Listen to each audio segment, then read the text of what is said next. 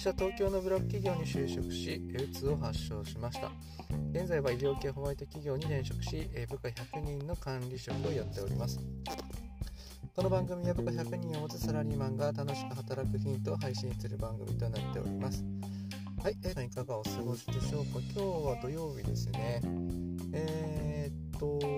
天気は曇り。朝からね10キロぐらいランニングしてきて少しクタクタになってきてますがえっー、とね今日は次女の英語に今送っていってる最中でちょっとねあの音声を録音しております、えー、今日はですね、えー、完璧主義者のことにのタイプ特徴とかですね長所正しい扱い方についてあの解説していきたいかなというふうに思います。職場にはね、2人か3人ぐらいね、いますよね。細かいことにまで本当に完璧にこなさないと気が済まないタイプっているかなというふうに思いますが、まあ、そんなような、ね、ことをね、解説していきます。まずね、特徴ですね。まあ、タイプが4つぐらいあるかなというふうに思います。まず1つ、完全欲求型な、えー、完璧主義者ですね。何事にも、えーと、完璧でなければいけなくて完璧にできてないと意味がなく完璧に実行できていることがことこそが、まあ、賞賛に値すると、まあ、それでないと成功じゃないというふうに、まあ、捉えるようなタイプの完璧主義者。2つ目が、えー、高設定目標型の完璧主義者。全然こう実力にねあってもいないんだけど身の丈に合ってない目標以上の目標を設定してしまってえー、と高い目標をですね、まあ、みんなにこうひきらかしながら賞賛をもらいたいっていうような完璧主義者ですね。3番目が失敗過敏型の完璧主義者ですね。過剰に失敗を恐れる傾向にありますね。失敗は他人からの評価をさが下がるし賞賛を得られないわけですから失敗しないように、え陰ながら、え努力し続けているような完璧主義者ですね。あと4つ目が行動記念型の完璧主義者。自身の行動に対して万全と不安を持ちますね。この行動に未来につながっ未来に失敗が待っているのではないかと漠然としたあの、ね、不安を持つような完璧主義者ですね。この4つが大きくはいるかなと言いますね。次に完璧主義者の特徴についてお話ししていきたいと思います。完璧主義者っていうのは責任感が強くて細部にまであの細かく徹底している仕事ぶりがあるかなというふうに思います。他人よりも繊細な部分が多くて、えーと、本当に多くのことに気が付くっていうような特性もあるありますね。完成度の高い仕事内容をあのできることが多いです。次に完璧主義者の短所ですね。短所は、えーと、失敗を強く恐れることと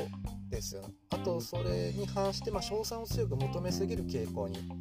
ありますね。まあ、賞賛と失敗というのは、まあ、トレードオフの関係にあるのかなというふうに思うんですけれども、賞賛を得るためにはどうしてもね、こう失敗っていうものはつきものなので、まあ、そこら辺のその、うん、不適応さがうまくこういかないこともあるのかなっていう感じがありますよね。偉くなりたいという欲求とに近づけない現実に悩みながらですねぐるぐる回りになりて、まあ、苦しむというような傾向もあるかなというふうに思います。自分への軽蔑や屈辱恥などの感情を最小限に抑えるための防御反応として怒りやですね軽蔑。完璧のための努力。責任の転換拒否他人を攻撃するというようなねちょっとそういうようなあの短所もあるので、まあ、そこら辺はねちょっと押さえておきたいかなというふうに思います。はい、えー、というわけで次にですね完璧主義者へのねアプローチや扱い方についてですねまずまあ白か黒かはっきりさせる思考っていうのはねちょっとやめた方がいいかなというふうに思います。えー、結構こう社会ってねあの白黒はっきりできない部分って結構あるじゃないですかあのグレーがグレーの幅があるっていうかねグレーな部分をうまく使いながら進めていかなくちゃいけない部分もありますのであのそのね白かはっきり黒かっていうはっきりした考え方にとらわれないっていうことがあのいいかなというふうに思います。次ですね、やっぱり高設定目標型の人は当てはまるんですが、高すぎるね、目標を立てないということです。はい。高すぎる目標を立てることがまあやっぱりそれがね逆に言えば自分の理想の形なんですよねただその理想の形を追求する過程にはですね多くの失敗があの待っているわけです逆に言えばその失敗をですね自分で受け入れられるその度量がまだねできてない中でその高すぎる目標を立ててしまうってことが逆に自分のねあのメンタル的なあだとなって成功体験が少なくなっていってしまうというようなことがあります。3つ目、えー、失敗を恐れないってことですね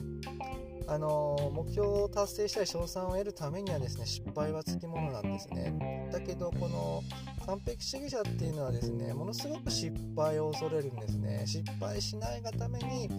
なんとかいろんなことを、えー、細かくこうリズムでこう進めていくっていうところに努力と時間を割いているものですからそれで失敗した時のえー、っとへこみ方もひとしおっていうような感じですのでそのね失敗はまあつきものだと、まあ、考えるっていうような思考の仕方がいいかなっていうふうに思います。次はですね何事もこうリラックスして進めるってことですね。いろんなことをね一生懸命やるんですね。取り組むし本当に集中するしいろんなリソースをものすごくそこの、えー、立てた目標に対してかけていってしまうんですね。なだけに全てがそこに集中しちゃって、えー、弾けた時にはもうダメだっていうような感じになりますのであまりですね、あの力みすぎないってことも大事リラックスして進めることも大事ですあとはですね、まあ、そういうような、えーと、自分のその失敗パターン思考パターンなんかっていうのを自分でフィードバックする材料っていうのがなかなかないんですね。っていうのもやっぱりこう完璧主義者の人っていうのはやっぱりとっつきづらい部分があるんですよね外部から見ると。なのであの第三者から指摘されるっていうことが結構少ないと思います。はい、なので自分でねやっぱり自分でフィードバックしていくしかもうが一番あのいいかなと思うので自分でうまくいかなかったっていうことをですねノートなんかにねこう書き溜めておくっていうことは必要だと思います。まあ、それを見てですね客観的にまあもうちょっとこうした方が良かったのかなっていうふうに